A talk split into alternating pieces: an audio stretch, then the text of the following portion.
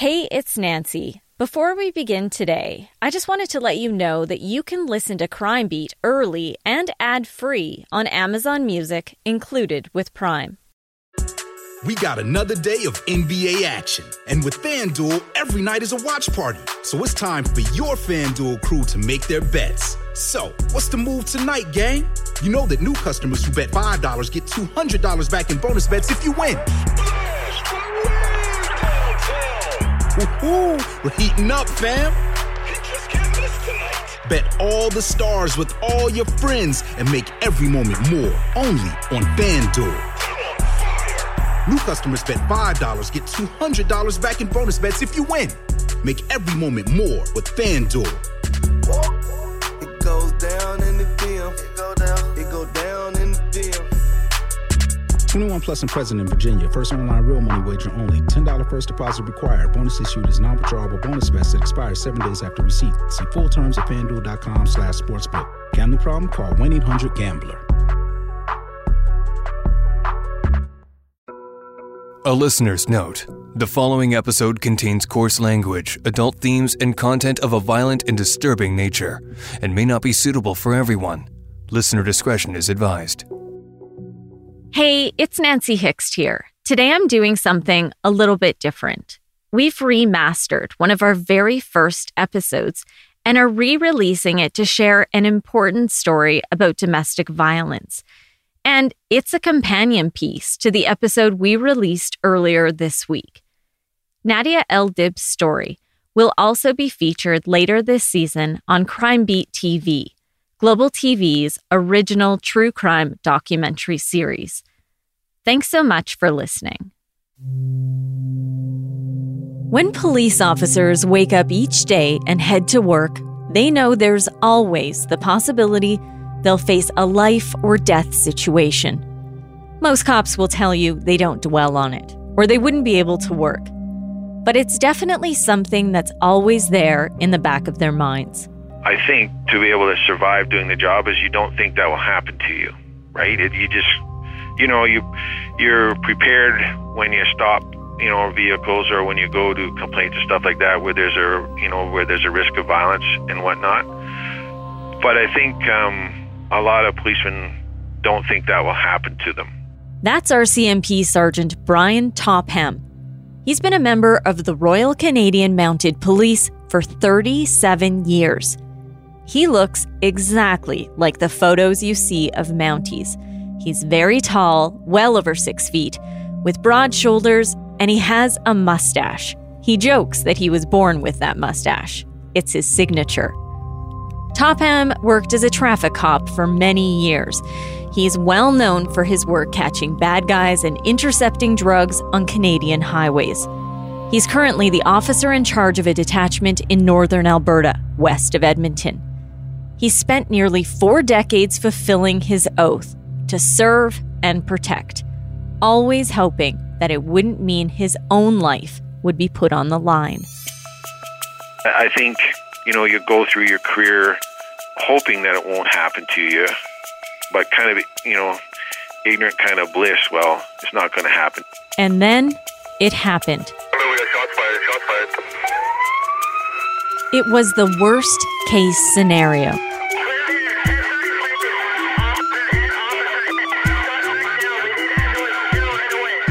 Sergeant Topham was hit. I'm Nancy Hixt, a crime reporter for Global News. Today on Crime Beat, the story of strangers brought together in a special bond after falling victim to the same criminal.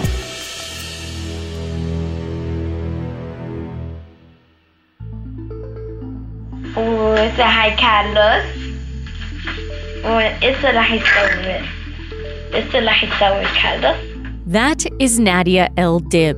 She was five years old when this was recorded. She's speaking Arabic, her first language. Nadia was born in Montreal and also spent a lot of time in Lebanon, where her family is originally from. She moved to Calgary when she was 11 years old. From the time she was just little, she was bubbly and loved to sing and dance.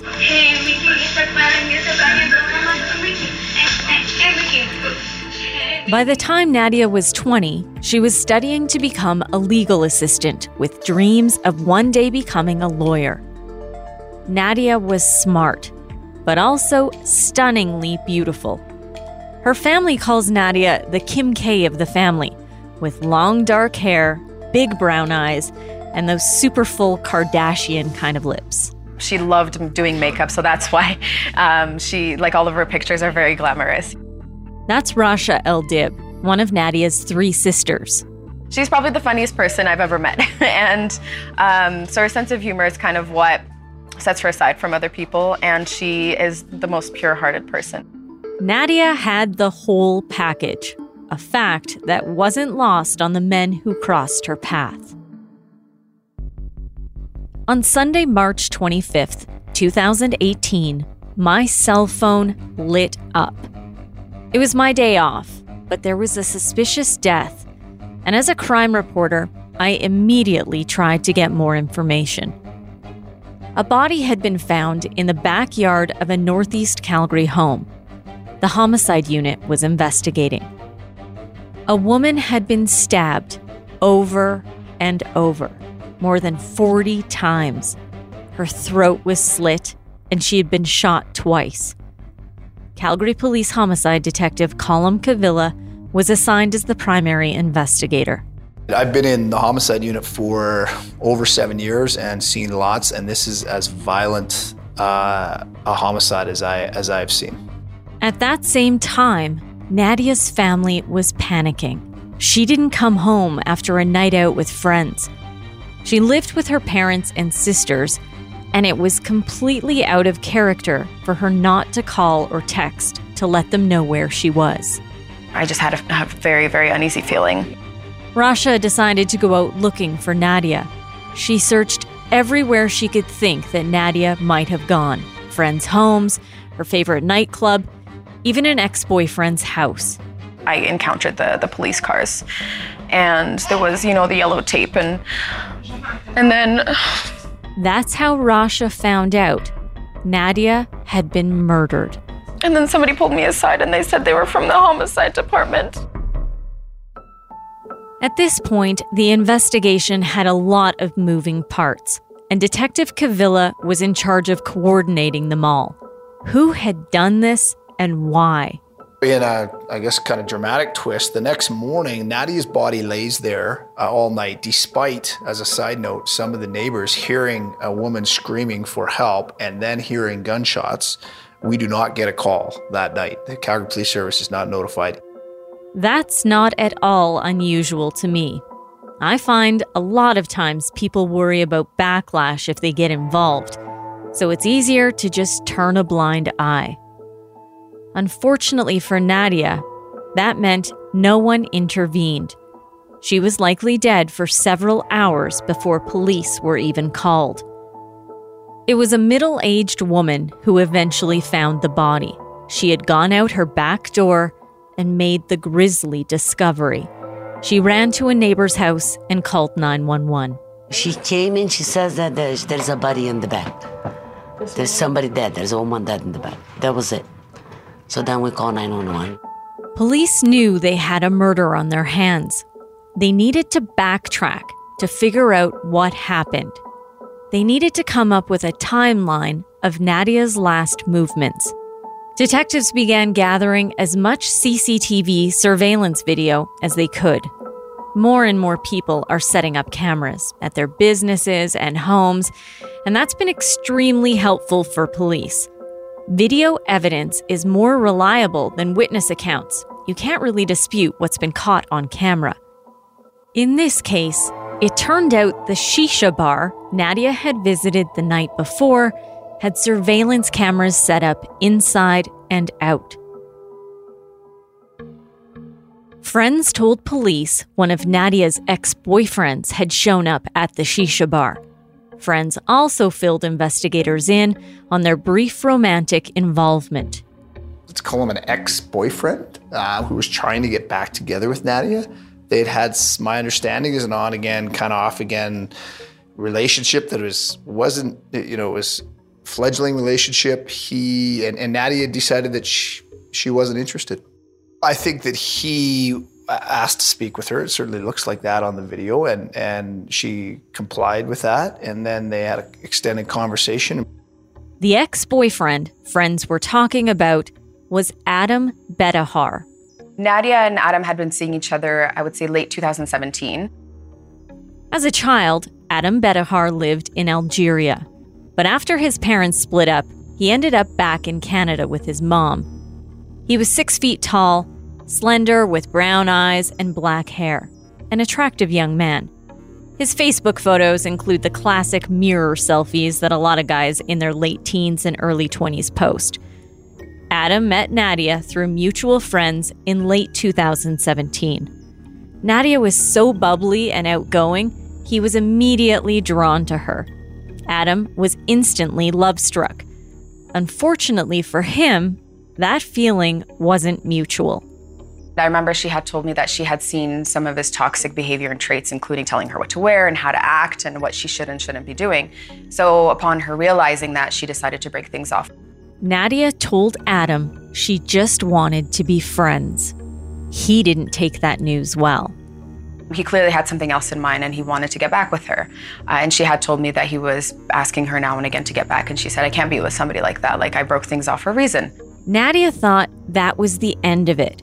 She moved on and was loving life, spending as much time as possible with her family, who she adored. It was only that morning March 25th, 2018, at the shisha bar, Nadia learned Adam was still in love with her.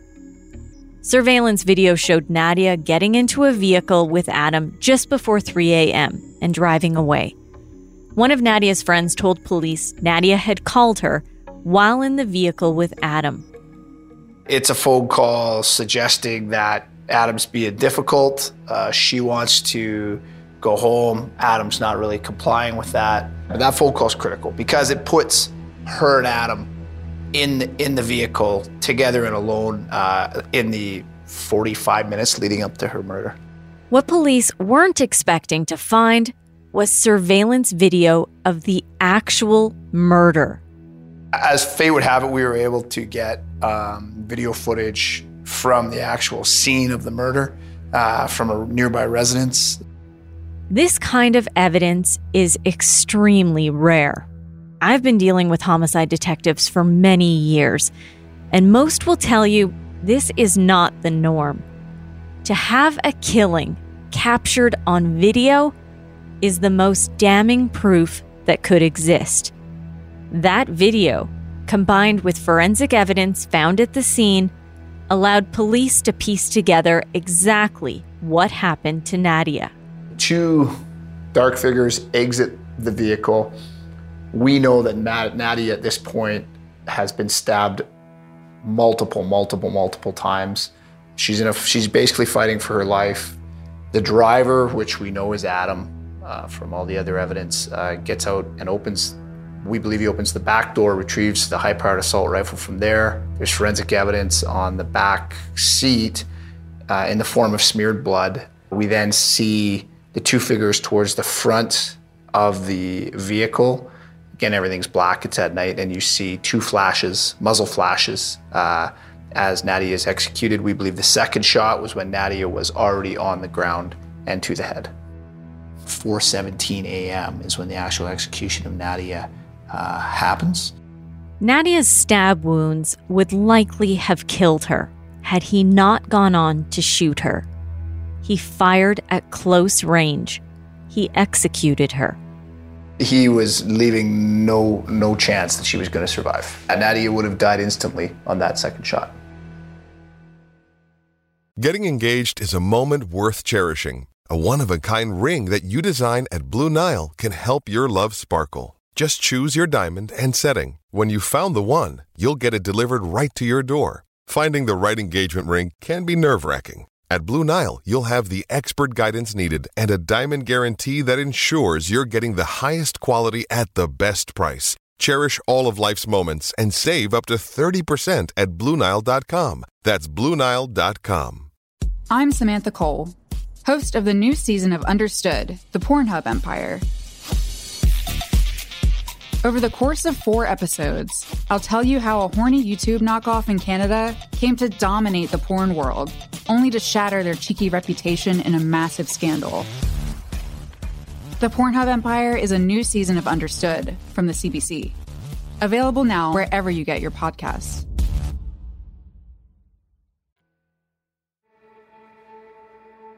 All evidence pointed to Adam as Nadia's killer, and police believed her murder was planned and premeditated.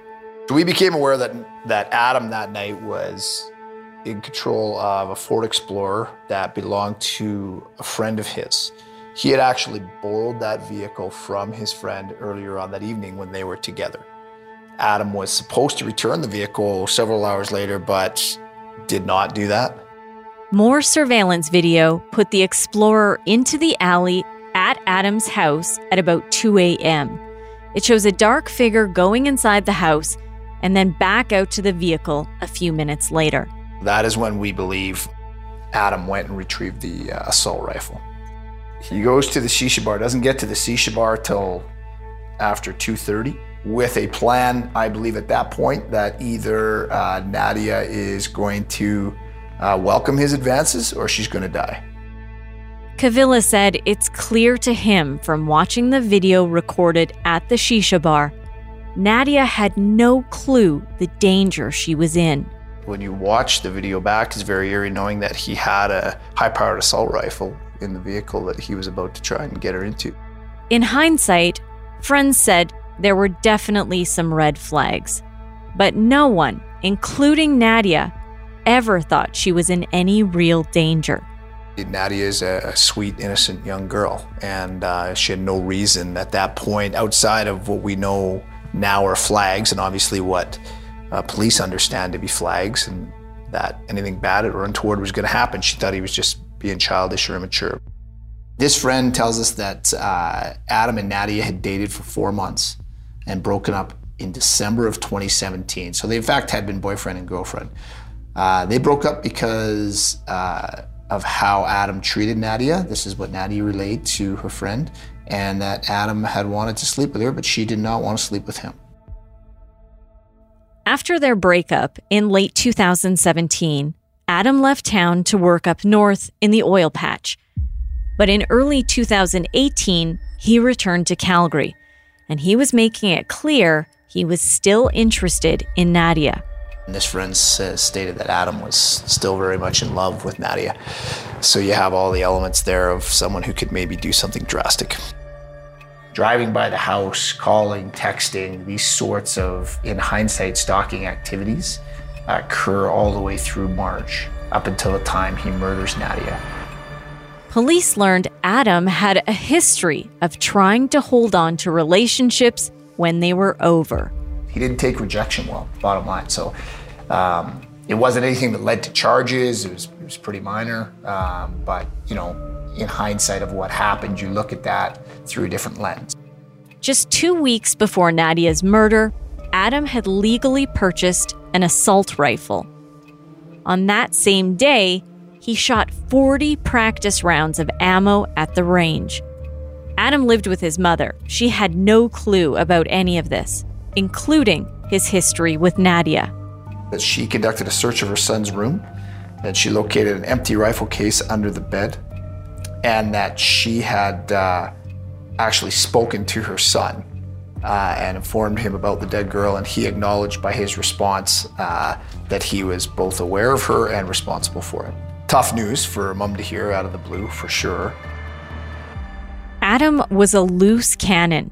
He was on the run and armed. Calgary police are on the hunt for a 21 year old man wanted for first degree murder. Sunday, a woman was found dead in the backyard of a home in Marlborough Park. And as Nancy Hixt reports, a Canada wide warrant has been issued for his arrest. Adam Bettahar is now facing one count of first degree murder. Investigators believe he may have fled Calgary in a dark blue 2004 Ford Explorer. Now, here's something you might not know.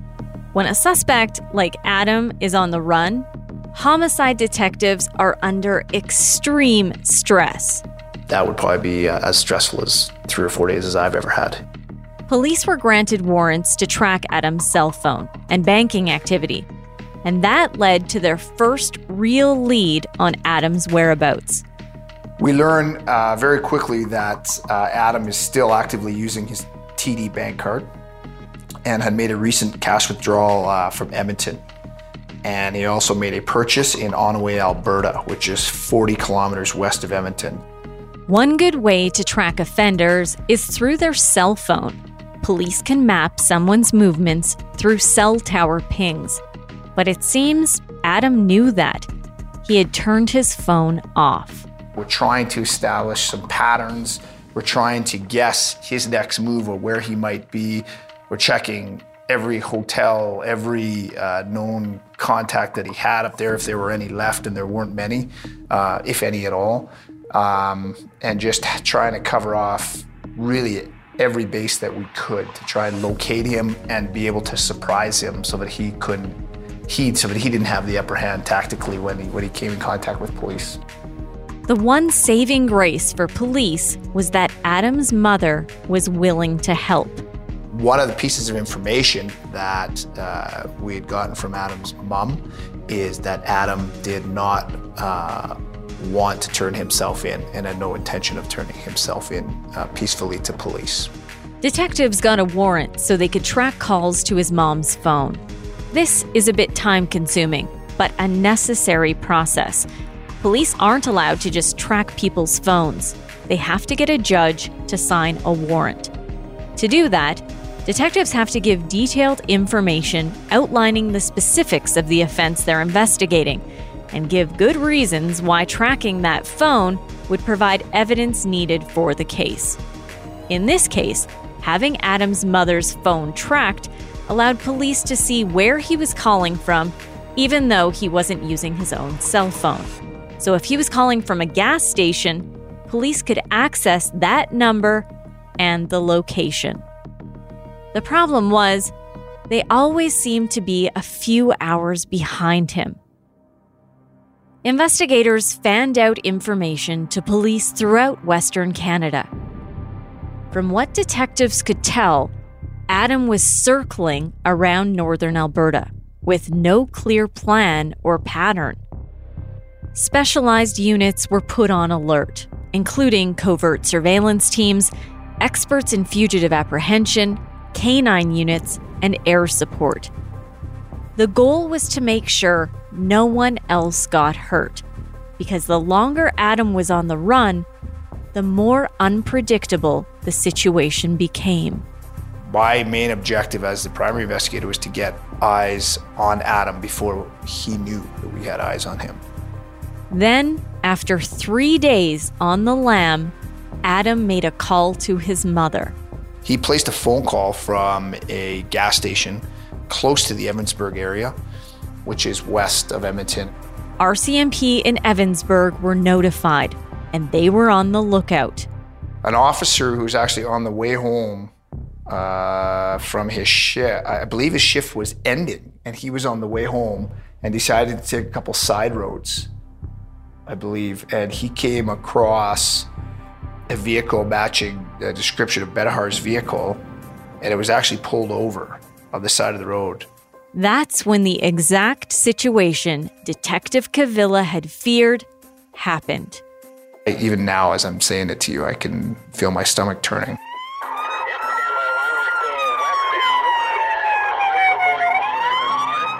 RCMP officers in a tiny rural community west of Edmonton had spotted Adam Bettahar, the man wanted on a Canada wide warrant for the first degree murder of Nadia El Dib.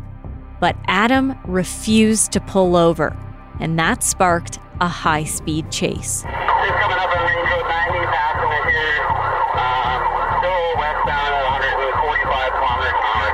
The dramatic events were recorded by a man who was monitoring his scanner nearby. Mason Davis posted the entire recording to his Facebook account.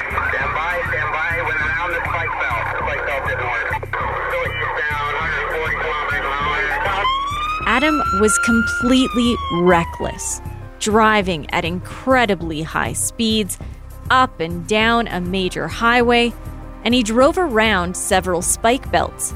The chase went on and on, now 40 minutes and counting.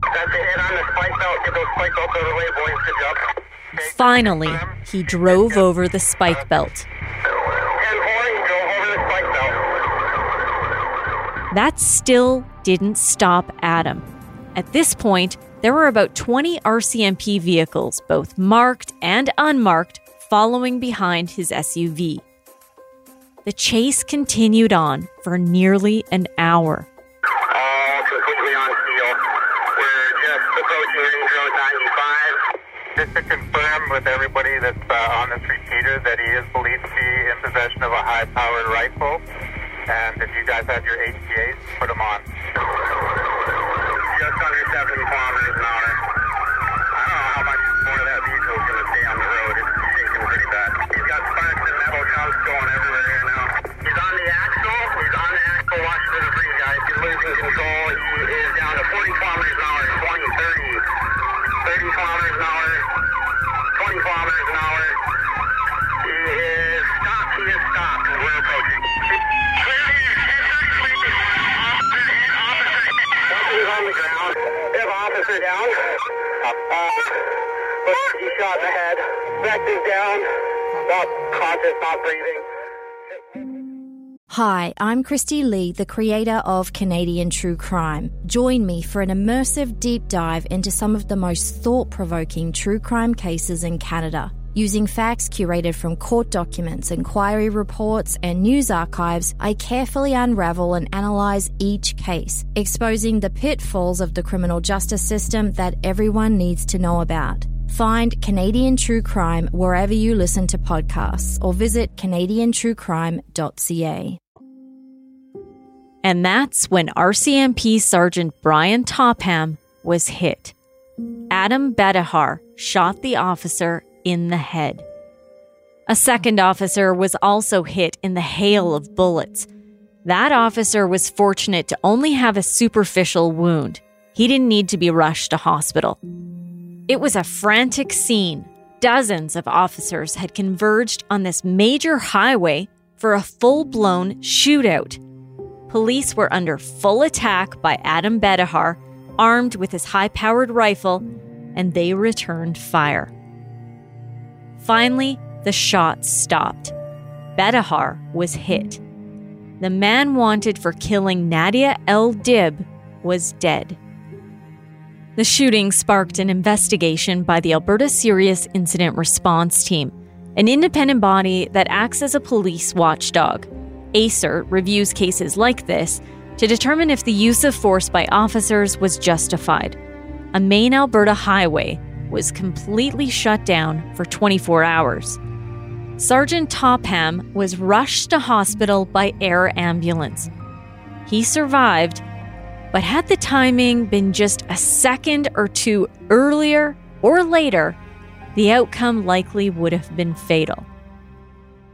I was shot once in the back of my head when I was exiting the vehicle. You know, that's how quick it happened. Um, it just unfolded so quickly. There was no time. We got the vehicle stopped and the shooting started. If uh, the bullet had been two millimeters lower, then it probably would have penetrated my skull, and then things would have been much different. Um, I was actually um, fairly fortunate.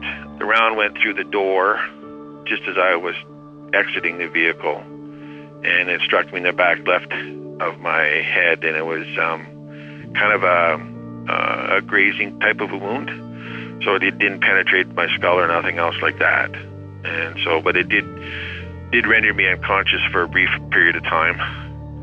And then uh, I was able to get out of the vehicle, and then other members came up and um, pulled me to safety, and then got an ambulance, and then stars, and then off to the hospital. It was truly a miracle Sergeant Topham survived, a reality not lost on his wife of 30 plus years. Having that police car come into the driveway to tell you that um, you know your husband's been shot, he's on the way to the hospital, but to you know by stars, I can't imagine what that felt like for my wife at the time. This was a life changing moment for the Mountie. My wife is pretty much done with me putting on my uniform and going out to work. In my 30 some odd years, like I've never thought about being shot or what that would feel like. And when it happens, I don't know whether it's the innocence you lose. It's it's a it's I guess that mindset. Well, it can't happen to me or it won't happen to me because it just won't. So you live in a bit of a bubble. But law enforcement is what Topham knows best. And he wasn't going to let some bad guy dictate how and when his career would end. I've had a, a, a like a really good career. I've met a lot of super people and great people, and and and I think I've made a difference in my career. And I'm closing in on the end of my career with almost 37 years done. And so I wanted to go back to work and um, retire on my terms, and not on it as a result of you know this tragic event. Within just a few weeks, Topham was back at his detachment doing administrative work. And just a few months after that, he was back on full duty. It takes a while to get over being shot and being nearly killed and that kind of stuff like that. It takes some time because it's it's not something you think about very often. I'm the first journalist Sergeant Topham has spoken to about the shooting. He agreed to do this interview because Nadia Eldib's family asked him to. They share a special bond, all falling victim to the extreme violence of Adam Bettahar. They wanted to come up and uh, meet the members that were involved in the event on the 29th of March, just to say um, hi and whatnot, and to see how everybody was doing. Initially, Topham said he was reluctant to meet with Nadia's family. He wasn't sure how the conversation would go, given what happened. And Topham knew they were dealing with devastating grief. But the Eldibs persisted. The family made the three and a half hour drive north of Calgary to Evansburg. We met at the detachment here in Evansburg. They brought along some um, Lebanese food, so we had lunch with them. It was fantastic. It really was, and everybody really enjoyed it. And uh, my wife was present at the time. You could tell by speaking to them, uh, especially Raja, that um, they were um, easygoing and they were a really close knit family. You know, we we introduced ourselves and uh, hugs were exchanged and it kind of went around the table and and uh, we never really um, spoke about the events on 29th of March. They were glad to see that the members that were there were um, well and that um, I was out of the hospital and doing okay. Topham said in all his years, he can't recall another meeting like it, where the officers and the victim's family developed an instant connection. But with the Eldibs, it was if for some reason it was just different. I mean, they were they obviously um, you know were extremely upset about the loss of you know a family member, and rightly so given the circumstances. But they were also really concerned that you know that we were doing okay, which we don't normally get. and, and I, you know, I speak in general terms, um, but a, a lot of times in, in tragic events like this, um, people are mourning their loss and they have their own way to grieve and stuff like that. And it's not too often that um, they show as much concern for the well-being of the police and how we were doing. It made for a really nice, you know, a nice get-together, and it was a nice meeting. It was. It just doesn't happen that often. Just weeks after Nadia's death, her sister Rasha spoke at a media conference hosted by Calgary Police. This could have been anybody's sister, friend, mother, daughter, but unfortunately this time, it was my sister, Nadia. The pain was still very fresh. You could see it in Rasha's eyes. But she was very matter of fact about the graphic details, committed to raising awareness about domestic violence. She was a strong young woman who fought and refused a man, and that decision alone resulted in her death. Her story and her legacy will live on forever. She is the reason I will be able to continue fighting for what I believe in. And that was the start of what's become a new focus of Rasha's life telling her sister's story to make a difference. So we definitely wanted to make sure that Nadia's death was not in vain and that she was not going to be another one of those one in every six days women passing away in Canada from a, um, an intimate partner. Uh, we wanted her story to be more than that, and that's why we decided to um, really want to make a change and affect other people to be able to help them out. The family has created a scholarship in Nadia's name to be awarded to survivors of domestic abuse in need of extra support. We're looking to be able to sever both connections to the abuser and really be able to give the woman the opportunity to take her life and the lives of her children in a different direction. It's a very bittersweet feeling of I wish none of this happened and I'd do anything to get her back, but it, that's not possible. So the only way we can go about it is to do something good out of this. At the Eldib home, there's a nearly life size picture of Nadia hanging near the dining room table. It's beautiful. Nadia looks stunning. She had on a black dress, her long dark hair was flowing, and she had the biggest smile on her face. We were all very, very close to her because she was she was that kind of rock in our family. We're so proud of her.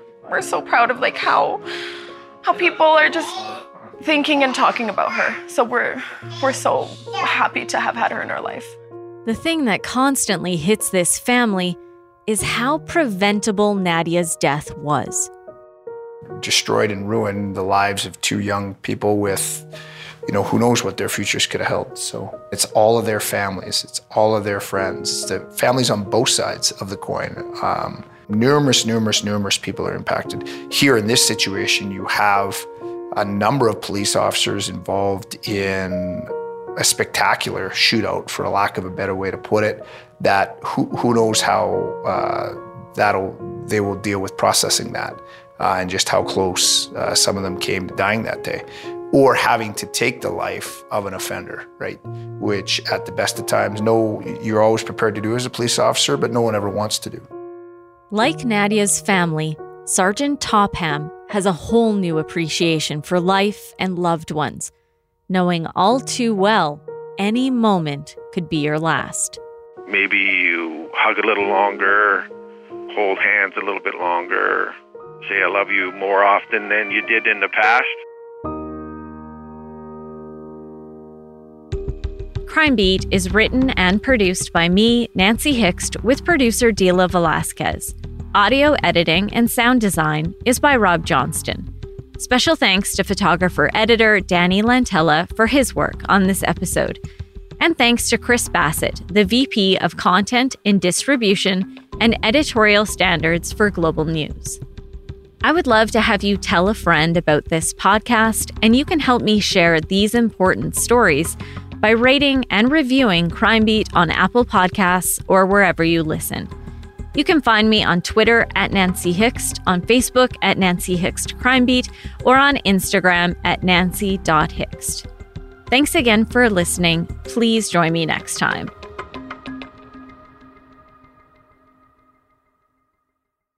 Hi. Her name is Elsbeth. Elsbeth Tascioni. You know her as the offbeat but brilliant defense attorney from The Good Wife and The Good Fight. You've been a very busy little bee. Buzz, buzz. Now she's in New York with the NYPD. This is very different. Better. But still using her unconventional ways to find the truth. You're trying to sniff me, Miss Tascioni? Elsbeth, new series Thursdays on Global. Stream on Stack TV.